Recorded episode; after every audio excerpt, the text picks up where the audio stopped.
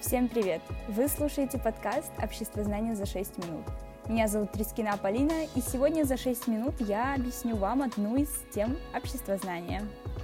Сегодня предлагаю поговорить о культуре. Человек стоит на вершине эволюции, чему значительно поспособствовало наличие у него потребности к деятельности и самосовершенствованию. В Древнем Риме под культурой понималось возделывание почвы, но со временем это определение приобрело множество других значений. Культура – это человеческая деятельность во всех ее проявлениях, направленная на изменение природы. Культуру можно условно разделить на два больших пласта в зависимости от потребностей и ценностей человека, а также всего общества в целом.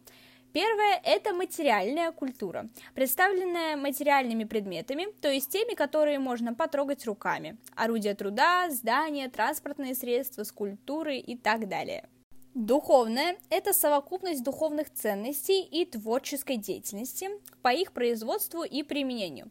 Основные компоненты духовной культуры – это наука, религия, мораль, философия, искусство, образование и такой новый немного компонент – это СМИ, то есть средства массовой информации.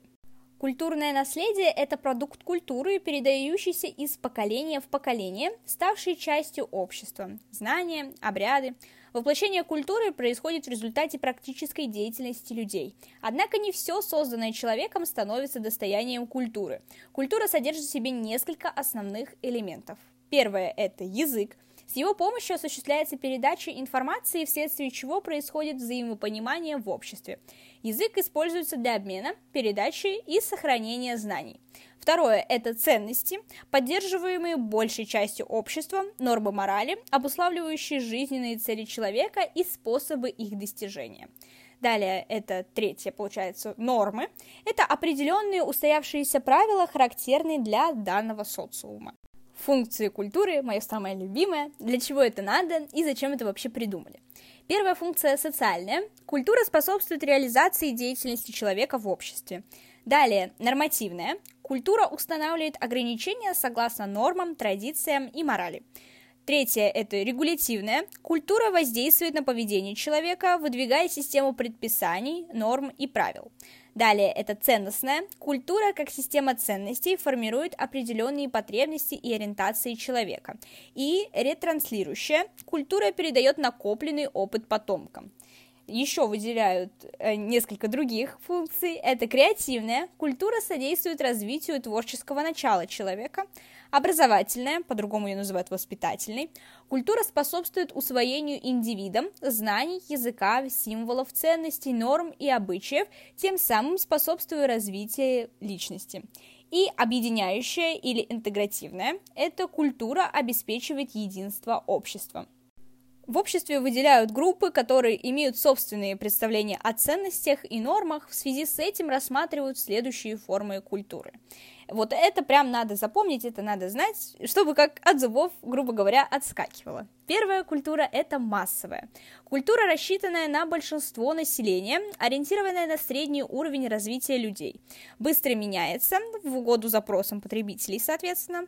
Она общедоступна, легко усваивается, не требует подготовки для восприятия. Ну, примером здесь может быть поп-музыка, комиксы, всякие телешоу, которые мы смотрим по телевизору и так далее.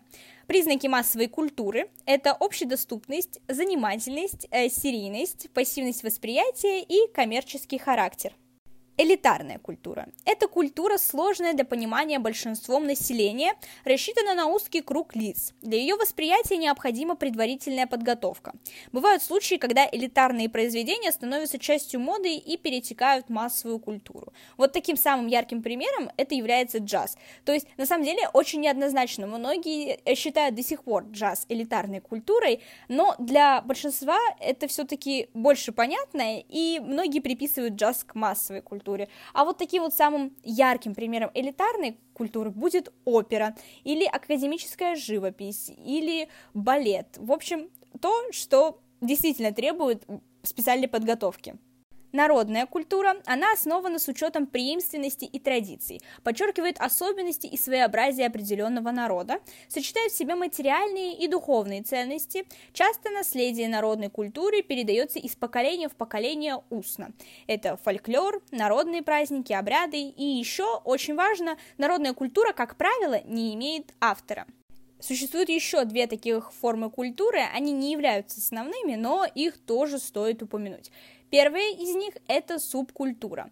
Субкультура отражает систему ценностей группы людей, объединенных по каким-либо признакам – возраст, профессия, место жительства. Как правило, у субкультуры есть еще своя какая-либо символика и какая-то своя вот такая четкая идеология, если можно так выразиться. Примером здесь можно привести хакеров, анимешников, эмо и киберпанков. В общем, всякие субкультуры, которые вы только можете знать. Еще такая форма, как контркультура. Контркультура – это противоположность массовой культуре, противопоставление обществу и его ценностям. Ее представители бросают вызов устоявшейся культуре.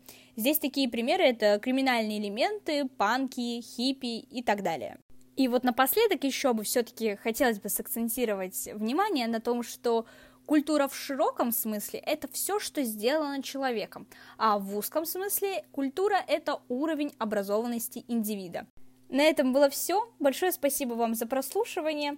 А, Ждем вашей обратной связи и увидимся здесь же через три дня.